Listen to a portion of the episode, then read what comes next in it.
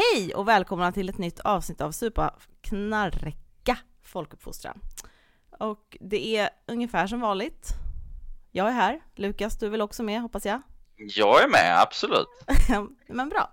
Men sen är det är liksom någonting annat i rummet. Vi har nämligen vikarie Farida på plats för Farida.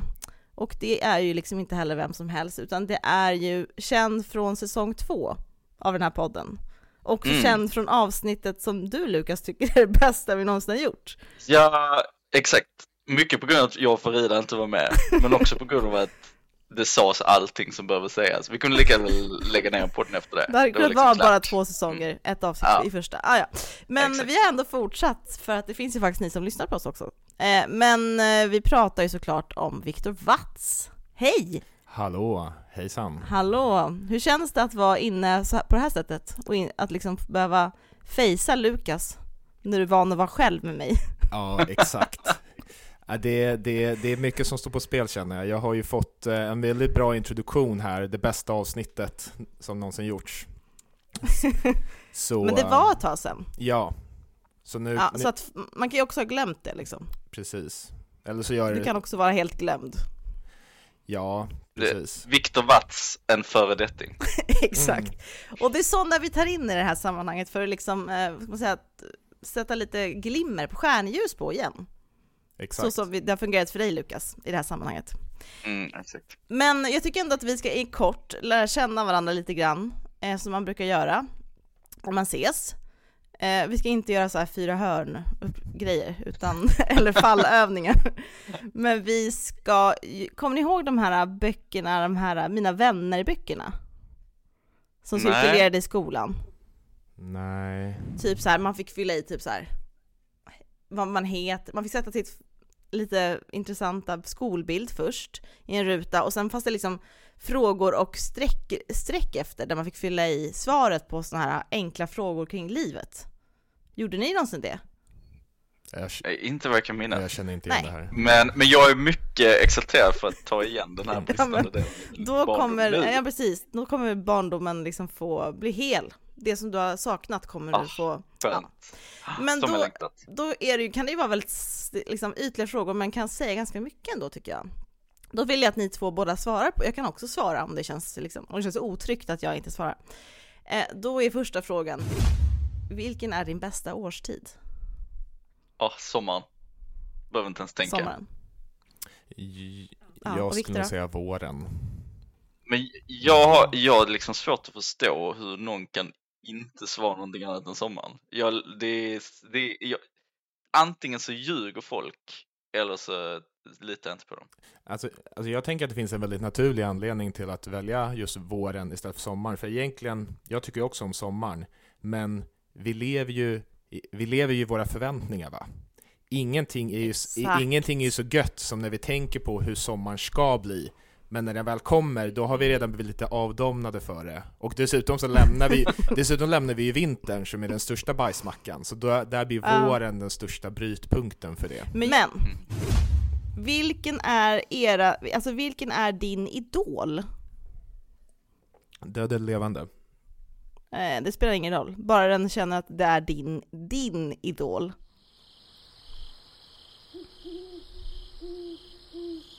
Varför är det här så svårt?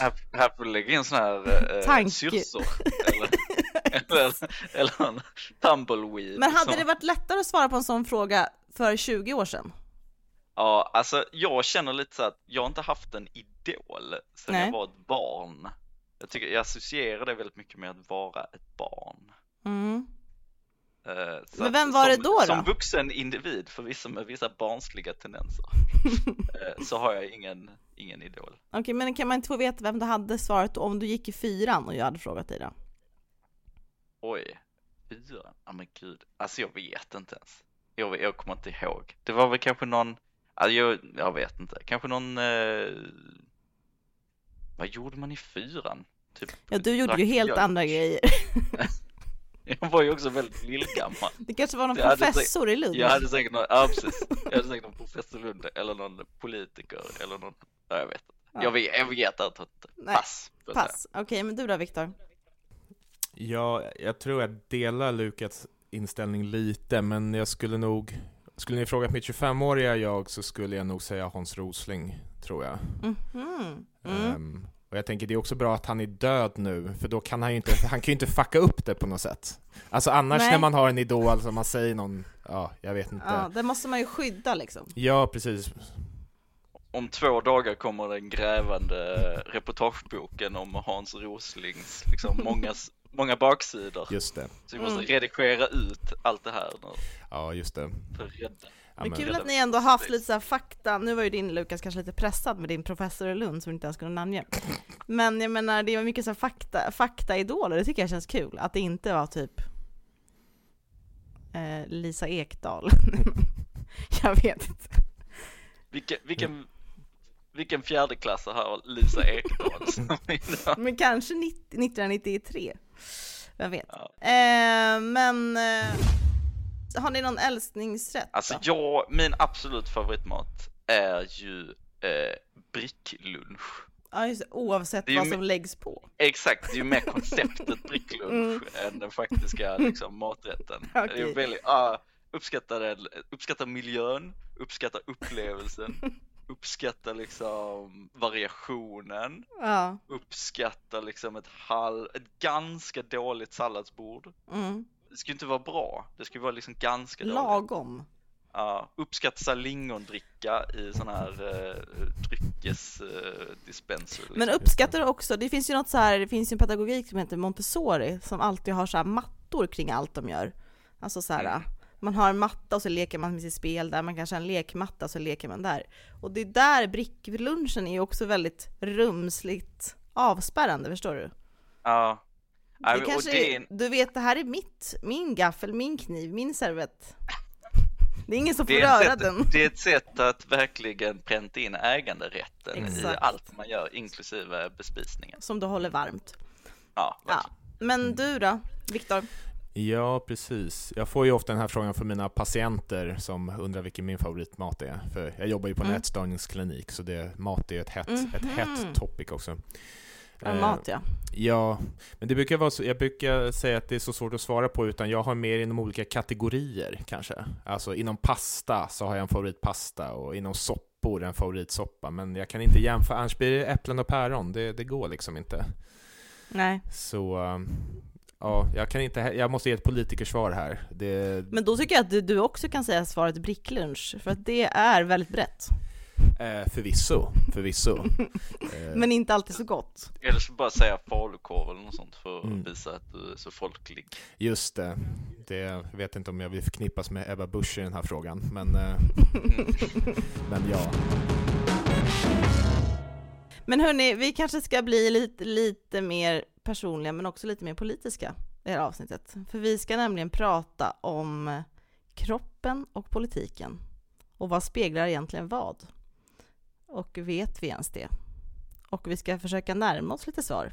En flummig inledning på en ganska ett konkret ämne som handlar om, vad ska man säga, identitet och alkohol. Alltså vi snackar ju ofta om alkoholnormen här i det här rummet. Viktor? Ja. Lukas? Men inte lika ofta liksom om oss själva, hur vi befinner oss där. Frågan är egentligen, vad ryms i begreppet nykterhet? Och vad gör inte det? Och varför är nykterhet ett viktigt begrepp för en själv? Eller hur är det egentligen? Jag tycker vi ska börja från början. Alltså det här med det liksom nyktra ställningstagandet för er. För det vet jag att ni båda har gjort. Från till. Ja. Hur har ni liksom närmat er det i livet?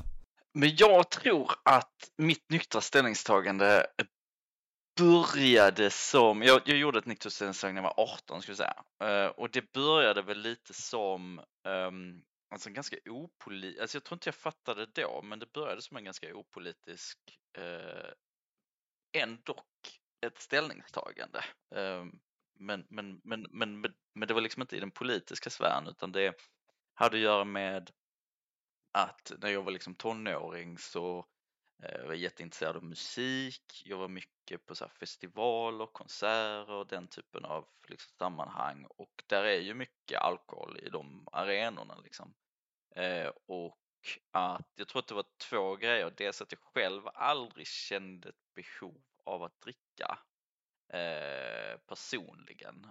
Och att jag snarare tyckte att ja, men det var liksom någon röst inom mig som sa att det var liksom lite fusk att dricka. Att det var liksom liten genväg på något sätt. Mm. Så resonerade i alla fall jag som tonåring. Jag tror inte jag skulle tänka på det på så idag. Men så jag resonerade. Och sen i kombination då med att jag själv liksom inte riktigt kände det behovet av, och i kombination med att jag också liksom fick ta del av också mycket positivt såklart som liksom de här arenorna för med sig, men också väldigt mycket negativt, och att det negativa var liksom uteslutande konsekvenser av alkoholkonsumtionen, kände jag. Alltså folk som blev fulla och aggressiva, som började kladda på folk, som började liksom bete sig drygt och svinigt och liksom alla de här grejerna. Och jag tror att det var liksom det som på något sätt låg grunden till mitt nyktra ställningstagande. Dels en vilja att på något sätt ändå så här, hallå, hade inte världen faktiskt blivit lite bättre? Hade vi inte haft mer kul om vi hade liksom druckit mindre alkohol? För att alkoholen kommer ju oftast i vägen för saker och ting. För att, eller jag tyckte att jag själv liksom, det här kanske låter lite pretentiöst, men liksom jag tyckte att jag själv ändå visade tecken på att alkoholen faktiskt inte har någon funktion för att liksom man ska kunna släppa loss, eller man ska kunna liksom kunna prata fritt och så vidare. Så att, jag vet inte, det var väl någonstans där. Och sen så efterhand som liksom åren, alltså man har blivit äldre, jag kanske inte är i de miljöerna längre så mycket där alkoholen liksom flödar fritt på det sättet, i alla fall inte lika ofta. Nej. Så har det väl liksom mer och mer blivit ett politiskt ställningstagande som liksom handlar om solidaritet, som handlar om att man också liksom, ja, i det jag gör så har jag också fått ta del av så många livsöden där folk har liksom farit illa av alkoholen, och att mitt ställningstagande nu handlar väl också väldigt mycket om att peka på att det är någonting som är jävligt ruttet i vårt samhälle. Jag jämför ofta min nykterhet idag med lite som att vara vegetarian, liksom. Att det är ett ställningstagande som handlar om att ta avstånd från någonting som är, som leder till så mycket liksom dåliga saker. Mm. Ja, men ändå ganska tydligt att du också kan sätta ett år på det, typ, tänker jag. Ja, men verkligen. Men du då, Viktor, du har ju liksom, du har gjort en pendling in och ut, eller hur? Ja, exakt. Jag har gått i mål och sen ramlat ner i diket ungefär. Okay. Nej, men ja, det fanns ingen nät i målet. Nej, exakt, så jag fortsatte bara rakt fram. Nej, men precis, jag skulle säga du behöver nog inte vara orolig för att låta pretentiös, Lukas. För jag minns ju hur allting började en gång i tiden. Det var mitt limit. Ja, det var så här, den 1 november 2021 skrev jag på mitt nykterhetslöfte. Och det var ju faktiskt, det började ju som en anställning för UNF. Det var så jag blev rekryterad. Vänta, 2021? Det kan inte stämma, va? Nej. 2001. Nej. 2000? Nej. Nej. Oh, gud. 2011 kanske? Ja, gud, det var ju 2011. Ja, vad skönt att vi hade rätt ut det i alla fall. Men då är det alltså 10 år tidigare än vad du först sa. Jag gillar att jag kan inte placera mig själv på en 20-årig skala. Det är liksom lite oklart för mig. Jag tänkte säga att jag minns det som igår. Ja, just det. Nej. För det var igår. Nej, det var 10 år sedan. Ja. Okay. Nej, men 2011. Ja, precis. För jag var 21, minns jag. Nu när jag tänker efter lite bättre. Så ja, precis. Så det är nästan 10, ja, det är väl, ja, eller nu är det mer än 10 år sedan. Men så ja, men anställning för UNF. Vi skulle ut och rekrytera nya medlemmar.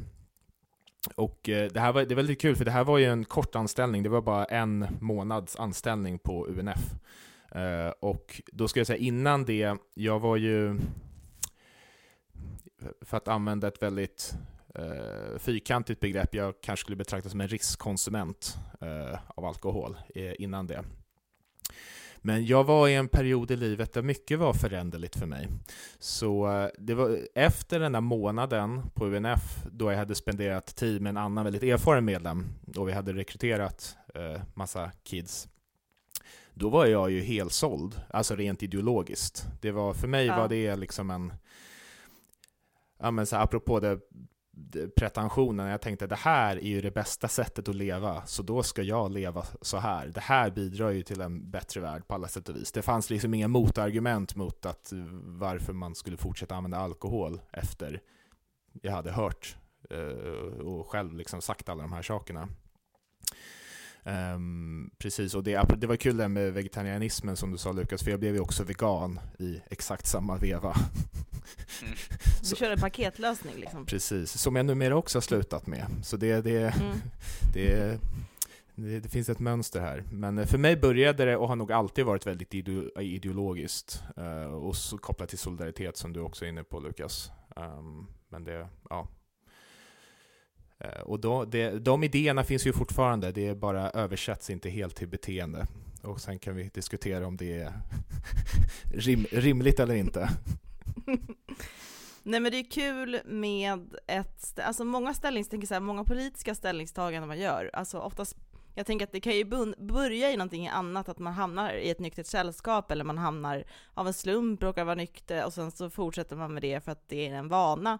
Men jag menar, det kan ju också hamna i ett politiskt ställningstagande också när man närmar sig. Alltså om man är samhällsintresserad och ser mönster eller... Ja, ni fattar, ni är där själva. Men det är också kul med en sån fråga som sätter sig i kroppen, tycker jag. Alltså det finns ju många ställningstaganden som har, alltså så här, kring miljö eller alltså även vegetarianism, så kan ju liksom skalan vara väldigt bred. Folk kan ju dra till, jag vet inte, Mexiko 2 gånger om året och ändå liksom brinna för miljöfrågor. Alltså förstår ni? Men inom nykterhetsrörelsen så är det här ändå ganska stark liksom... Folk som är intresserade av alkoholnormen också översätter det till sin kropp. Liksom. Det tänker jag är ganska unikt ändå. Alltså gråskalan är inte lika stor som för många andra politiska frågor. Eller vad säger ni? Finns det någonting i det?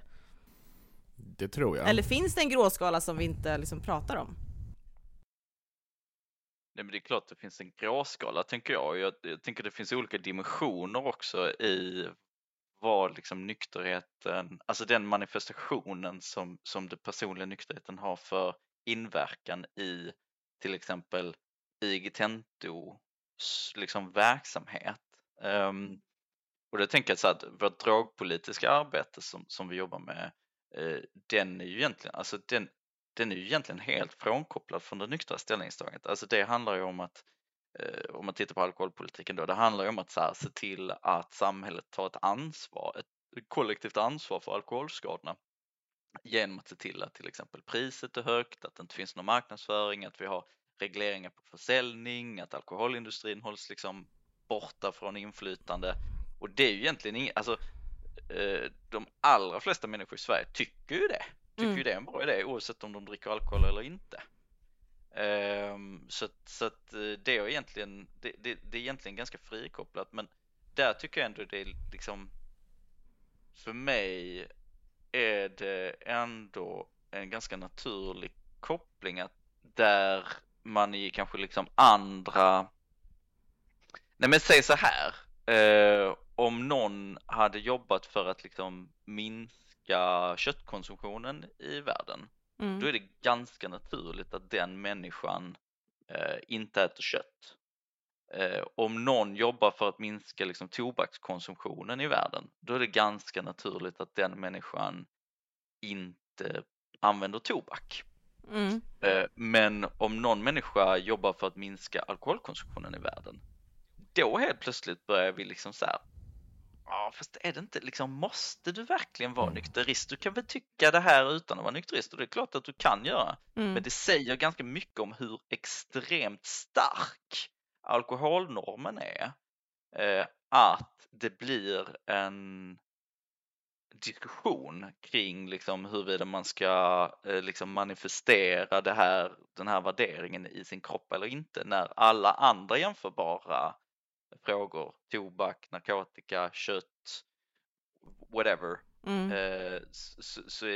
så skulle vi liksom tycka det var ganska skenheligt om någon var så här, minska köttkonsumtionen, kom på min barbecue där vi liksom äter helgrillad gris liksom. Alltså, men alkoholnormen där, den är så stark och så potent att där blir det ett ifrågasättande. Nej, men jag tänker att det som du är inne på, Lukas, är ju för att alkoholnormen är ju så himla stark, och att rent sociologiskt har alkoholen för människor en större betydelse än vad kanske revbensspjäll har. Alltså det fyller viktigare sociala funktioner med alkohol. Jag har skrivit en bok på det här temat. Jag kan hänvisa folk till den om man vill läsa mer om det. Men det blir liksom mycket för att komma åt aspekter av oss själva som vi inte kan göra på annat sätt. Och därför unnar vi oss själva med stora air quotes att inte ha alkohol. Och det är därför vi har den här diskrepansen som du är inne på. Viktor, du som då har vandrat ut och in mer då än vad jag och Lukas har gjort i liksom den absolutista nykterhetslöftet, eller vad man ska säga. Just det. Tycker du att du blir bemött på olika sätt, eller är folk besviken på dig från alla håll?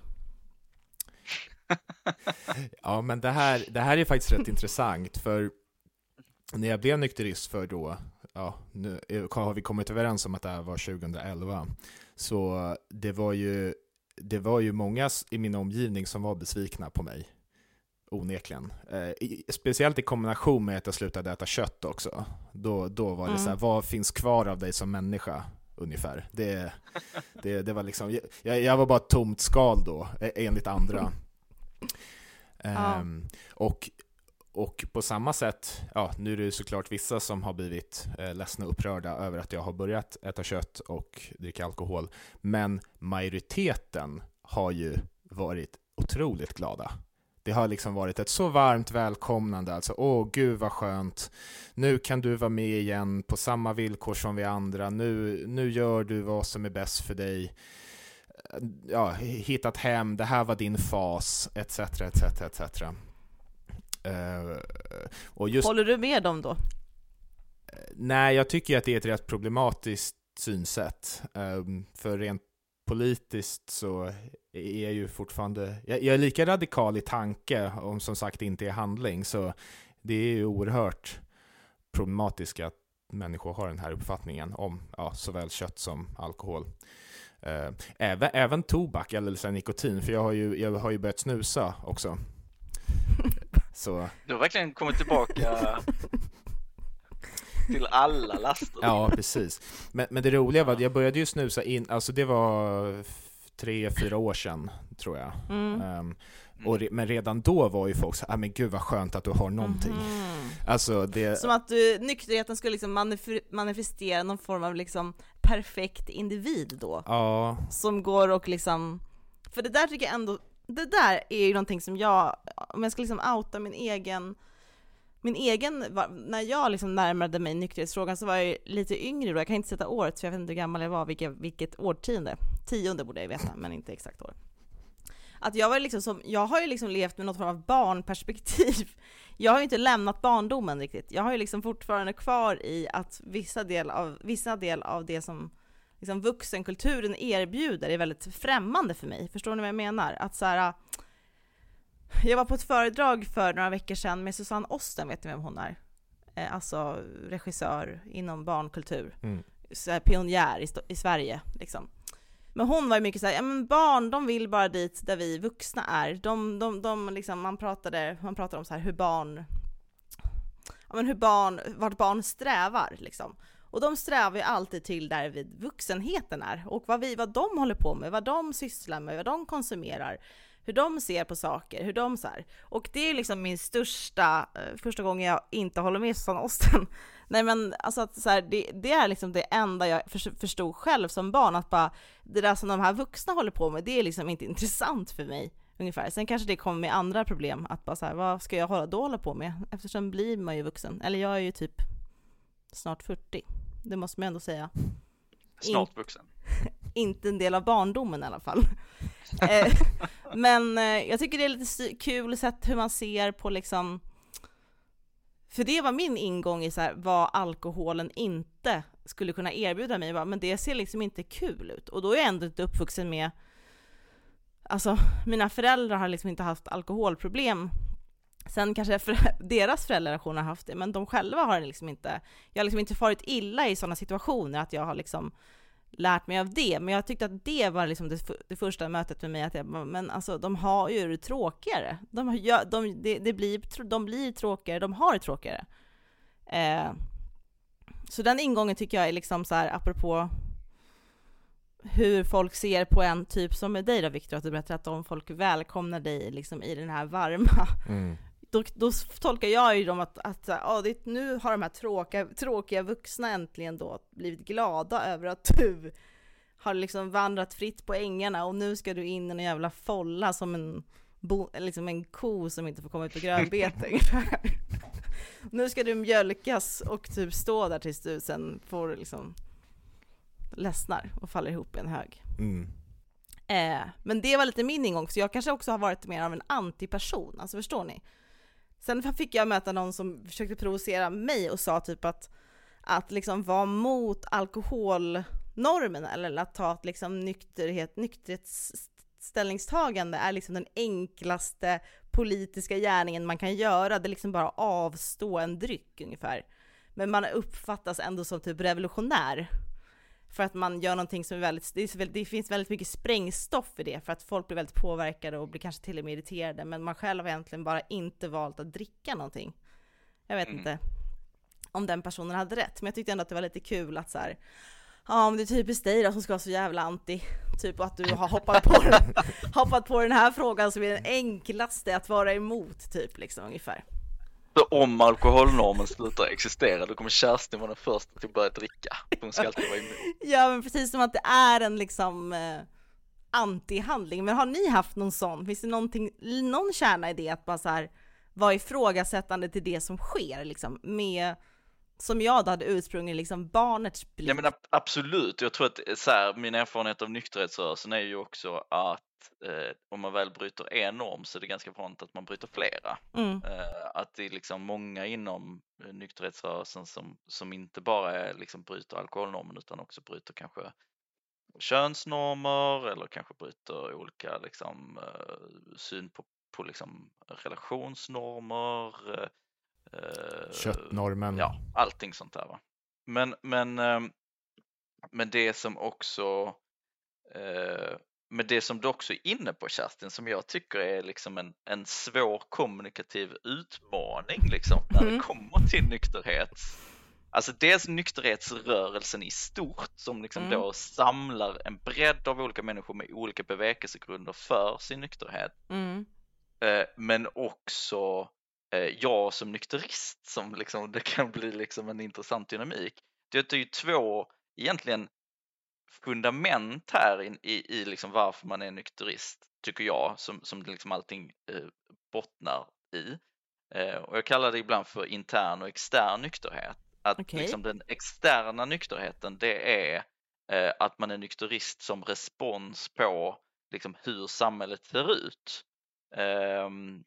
Och det är ju då liksom hur alkoholnormen ser ut, hur alkoholkultur ser ut, beroende, missbruk, bla bla bla. Man är så här, nej men jag vill göra ett ställningstagande för att jag vill liksom montera ner liksom alla problemen som alkohol orsakar. Så det är liksom en negativ utgångspunkt på något sätt. Liksom, att man ser ett problem och man vill lösa problemet. Och den andra typen av nykterhet, alltså den interna nykterheten, det handlar ju mer liksom om någon form av livsglädje och livsbejakande. Det som du beskriver, Kerstin, kring att här, nej men jag vill ha kvar det, liksom det barnsliga sinnet och liksom, jag brukar ju säga det om att alkoholnormen är så fruktansvärt för vad den gör med oss, det att den bara säger att vi kan ha kul på fredagar och lördagar och aldrig någon annan tid på tidpunkt i veckan liksom. Och att det liksom handlar om att så här, nej men det är ett livsbejakande, du ska få lov att vara vem du är. Oavsett vem du är så ska du få lov att vara den du är och du kan få lov att bjuda på dig själv och latcha liksom när som helst på dygnet. Och de två perspektiven kompletterar ju varandra förvisso, men kan ju också liksom vara lite i konflikt, för att det ena är liksom väldigt positivt och optimistiskt och livsbejakande, och det andra lite med så här: nej hallå, det här är serious business, vi kan inte hålla på och fjamsa och tramsa, utan nu ska vi rädda liv och liksom se till att folk inte far illa liksom. Men det är väl liksom diskrepansen mellan ett makro och makro och mikroperspektiv. Alltså att befinna sig i två perspektiv samtidigt är jobbigt i alla frågor som bränner. Alltså man kan ju tänka, alltså jag vet inte hur ni känner, men så här, om folk pratar om skönhetsoperationer eller någonting så här, som jag tycker det känns som ett sorgligt kapitel av mänskligheten. Alltså då vill ju barnet i mig bara, va? Vad har hänt? Typ, är det här på en annan planet ungefär? Men på ett mikroperspektiv, om jag pratar med någon som är precis som jag liksom känner mycket för, som jag har lätt att har känslor för, och den skulle nämna någonting, att den vill göra en skönhetsoperation på något sätt. Alltså det är ju jättesvårt för mig, eller liksom det, på ett makroperspektiv tycker jag är vidrigt att det finns en sån industri liksom, men på ett mellanmänskligt plan kan jag inte känna att jag kan liksom inte döma någon för det. Alltså jag kan liksom inte tycka illa om någonting som någon gör på det sättet som den känner är positivt för sig själv. Även fast jag skulle vilja överösa den med liksom argument och kärlek för att inte välja den vägen. Men jag tycker att det är liksom svårt, och jag tycker där kan liksom alkohol för mig ha lite liknande grejer också. Att så här, på ett makroperspektiv, det här är liksom inte ett, så här ska borde ett samhälle se ut, eller så här, de här normerna borde inte finnas. Men liksom på ett då mikroperspektiv då mot dig till exempel, Viktor, då har jag ju svårt att bara säga, ja men vad fan, hur fan tänker du? Typ. Alltså jag har väldigt svårt med sån typ av konfrontation. Alltså, men då kanske också för att jag var väldigt konfrontativ kring just alkoholfrågor som 15-åring. Då kunde jag liksom så här vägra att bära lätt öl typ. Om någon skulle ha en bricklunch och bara, ja tar du en lätt öl till mig? Då kunde jag liksom vara så här, aldrig livet, dra åt helvete, typ så. Så jag kanske också har gjort en vändning i det, men jag tycker det är mycket svårare liksom på ett mellanmänskligt plan. Men det kanske också är att jag befinner mig bland många människor som dricker alkohol.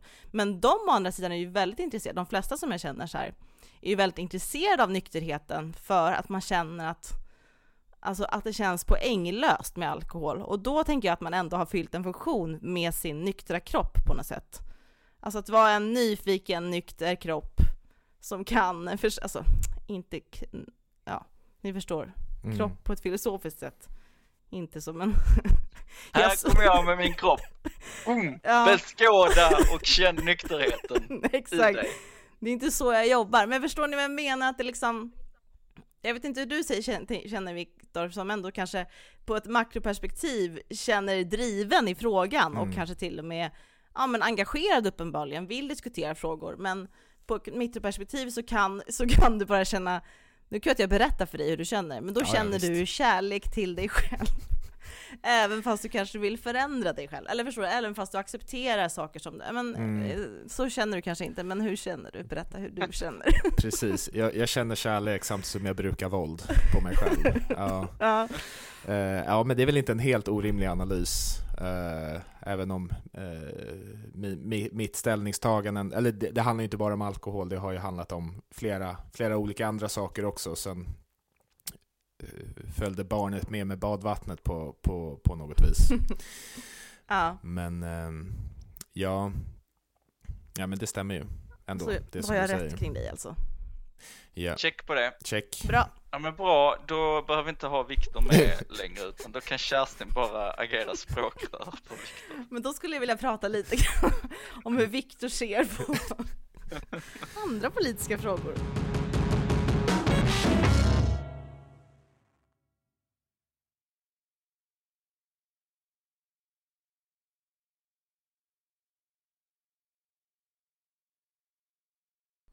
För att det finns ju också någonting liksom med nykterheten som är, alltså om man tänker bort liksom, ja men det som du var inne på, Lukas, alltså så här, man jämför med andra industrier som skadar stora befolkningar, så kan man ju känna liksom att det är att man, alltså det handlar också om konsumtions, alltså köpkraft eller vad man ska säga.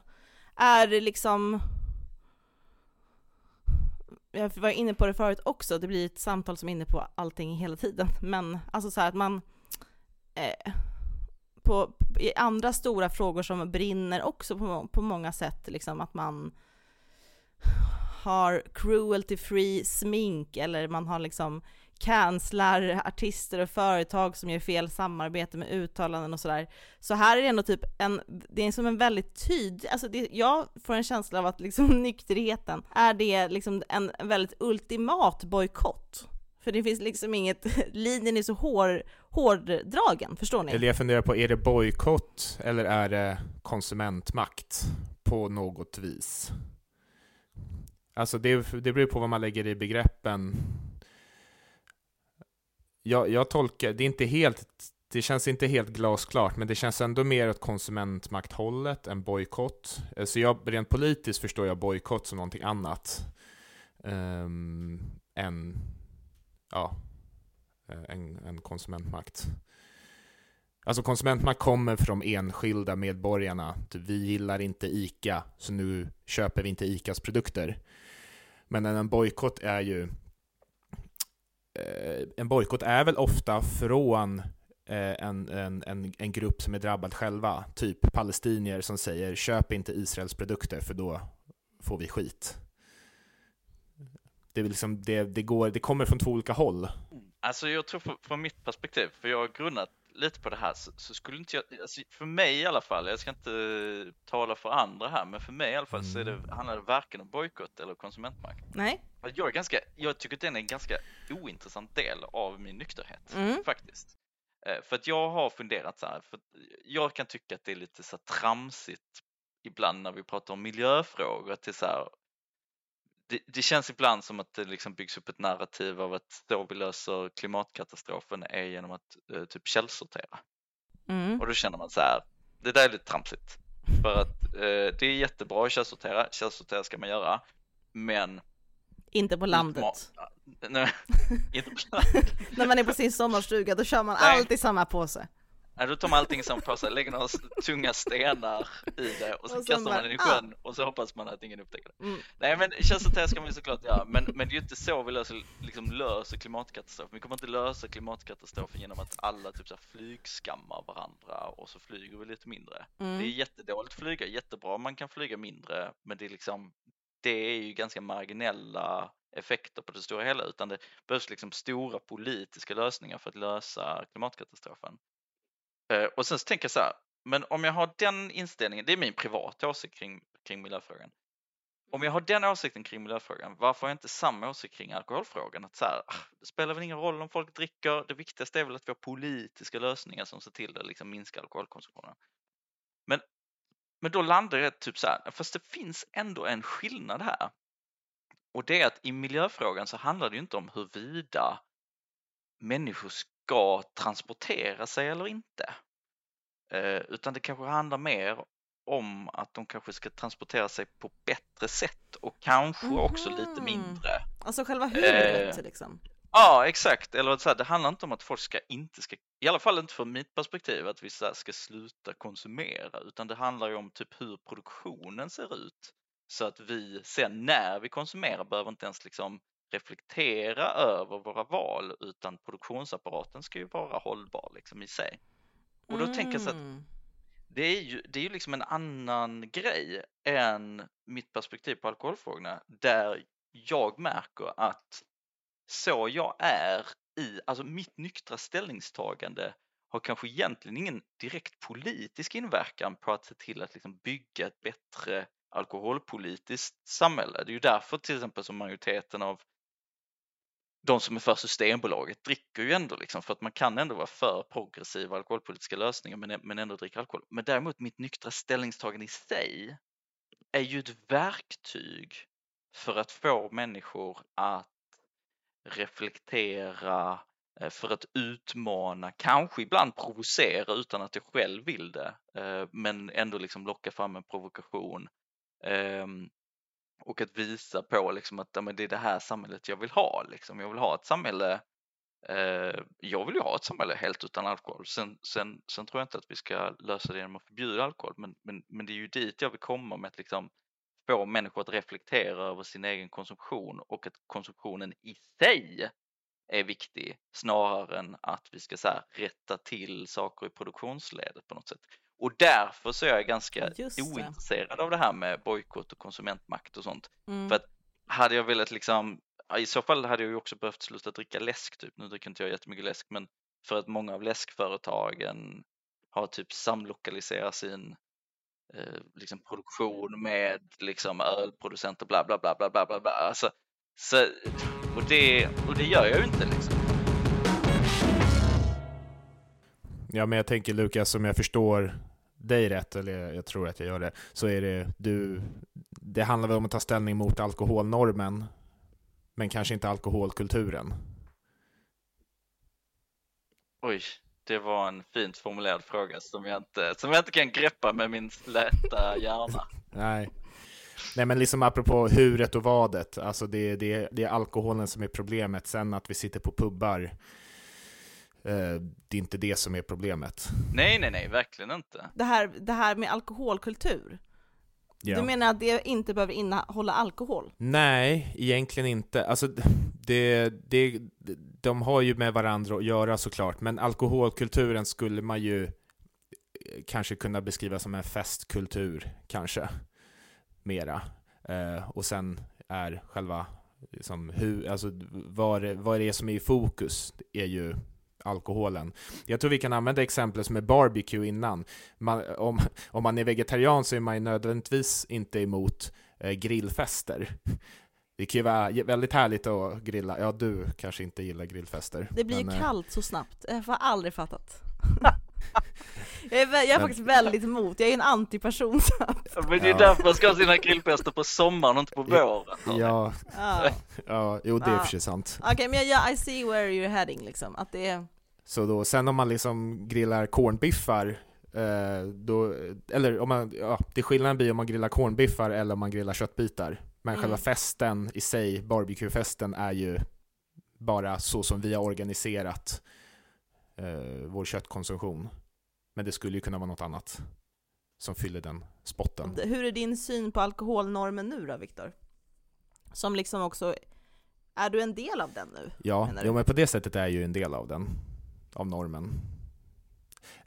Även om jag såklart... Och det här, jag hör hur det här låter. Men det har ju, med vissa vänner har det ju blivit lättare att prata om alkoholnormen efter jag har börjat dricka alkohol. Tyvärr. Det finns... Helt plötsligt känner de sig inte lika dömda utan mig för att jag sitter där som en nykterist. Och då bara, ja, men nu kan vi lyssna på vad Viktor har att säga. Nu kanske det finns någon poäng nu. För nu är inte han biased av sin nykterhet. Då kanske, det kanske ligger någonting i det han säger då. Men är det, vi har ju pratat om spionballonger förut, Wallraff, är det du håller på med eller Viktor? Du behöver inte avslöja nu, men du kan göra en gest så att vi kan förstå om det. Vi blinkar 3 gånger med ditt vänstra öga om du egentligen bara är en alkoholnormsinfiltratör. Just det, exakt. Vi kan behöva någon som dig där ute. Mm. Du är våran marionett. Jag kan varken bekräfta eller dementera det påståendet i dagsläget.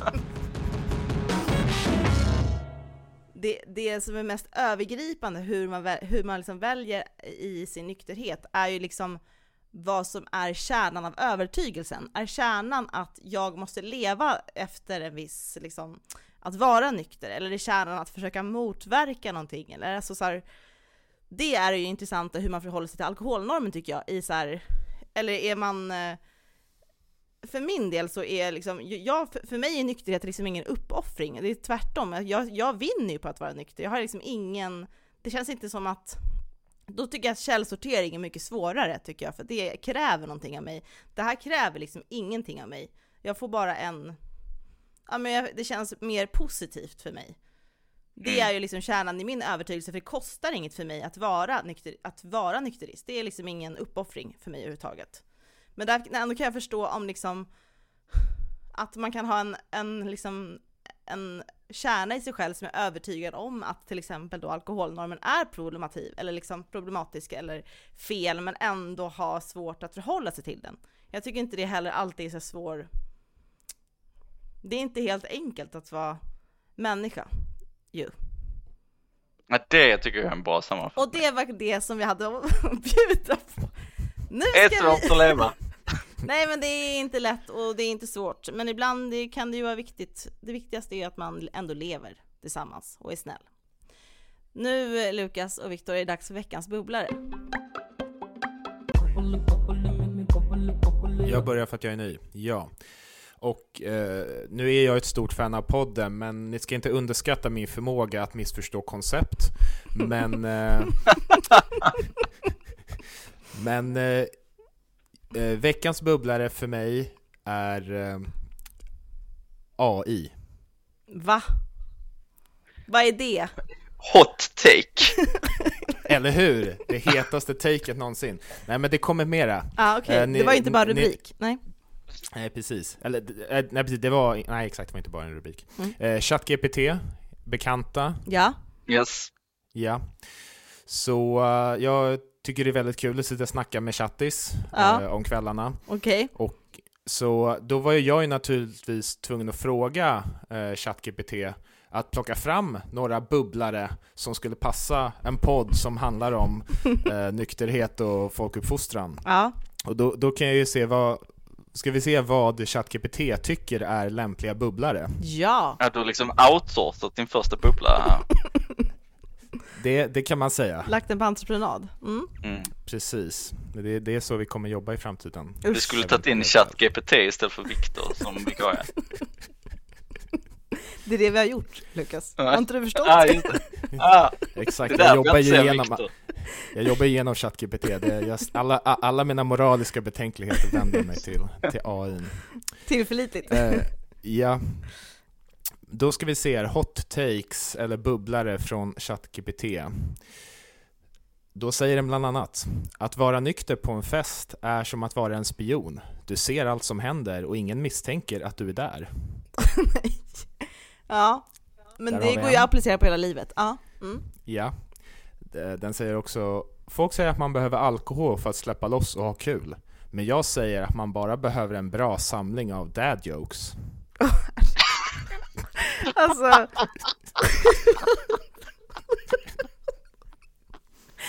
Men vad sjukt, jag såg någon som försökte skriva en stand-up-rutin på ChatGPT. Det här var typ ändå bättre, tycker jag. Det skänker glädje. Okej. Okay. Det finns fler. Det finns fem stycken här som är bra. Ja. Jag tror inte det toppar den alltså. Ja, vi ska se. Alkohol är som ett ex. När du är tillsammans med den känns allt bra. Men när det är över undrar du varför du någonsin tänkte att det var en bra idé. Ja. Mm. Ja. Mm. Mm. Mm. Ja, men det var ljummet. Precis. Det var lite ljummet. Mm. Ja, inget slår nog dad jokes, antar jag. Ska vi se här. Ta den sista här. Ja. Att dricka för mycket är som att spela ett spel med en felkalibrerad controller. Det är omöjligt att kontrollera vad som händer. Oj då. Det är lite för mycket dataskämt, som att skämta om sin egen sort. Alltså, förstår ni? Controller är inte ju en ekonomi.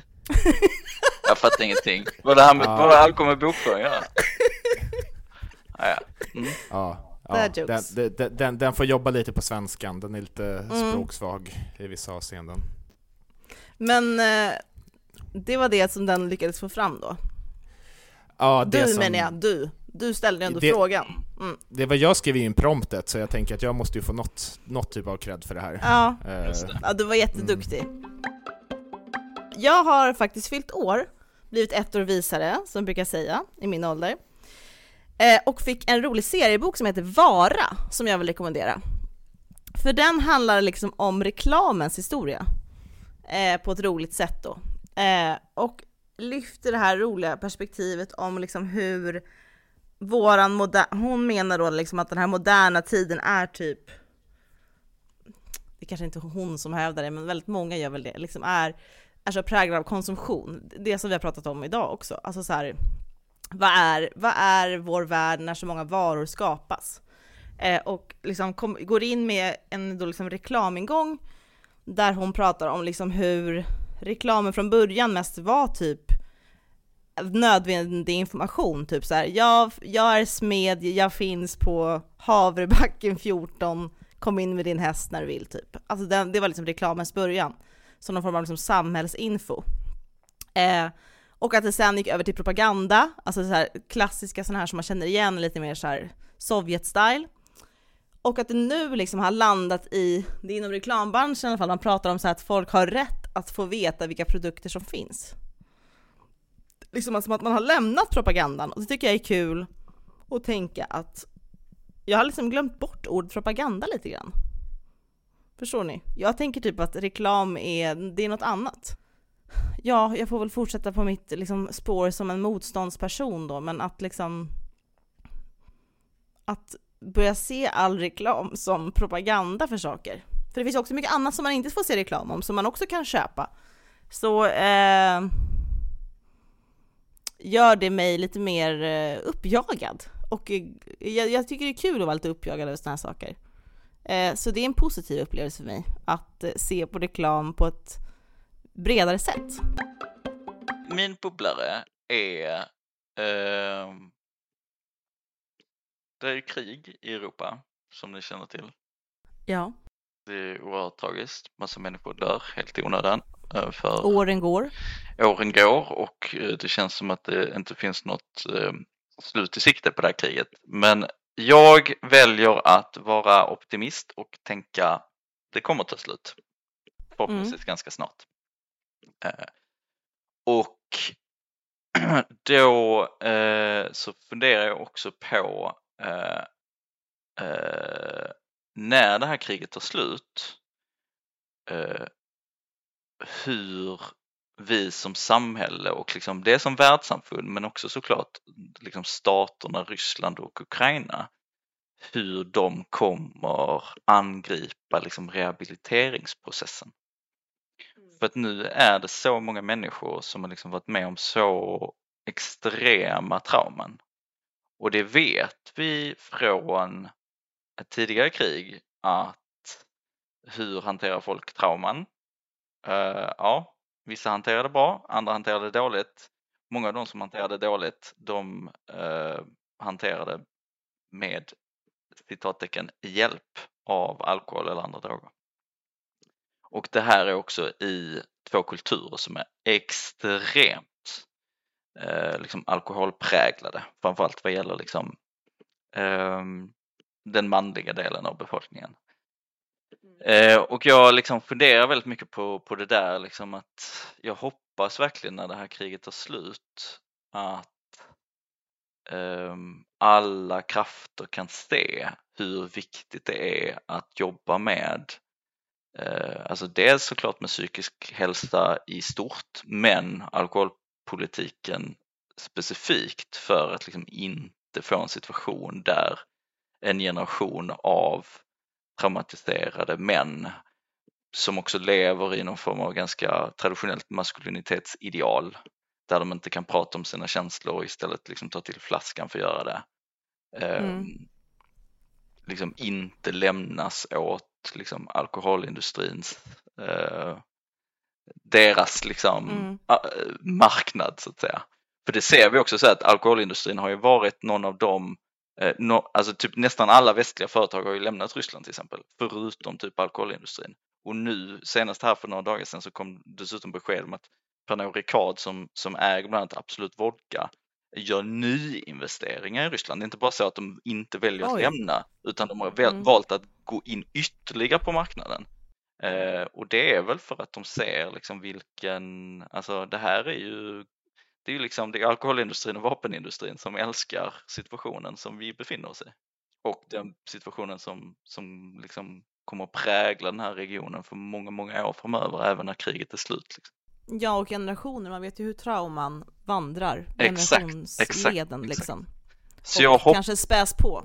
Så jag hoppas också att vi är flera som liksom kämpar för det, att verkligen se till att inte liksom slänga alla de här människorna, framförallt då unga soldater, åt vargarna, utan faktiskt ta med sig alkoholglasögonen in i rehabiliteringsarbetet.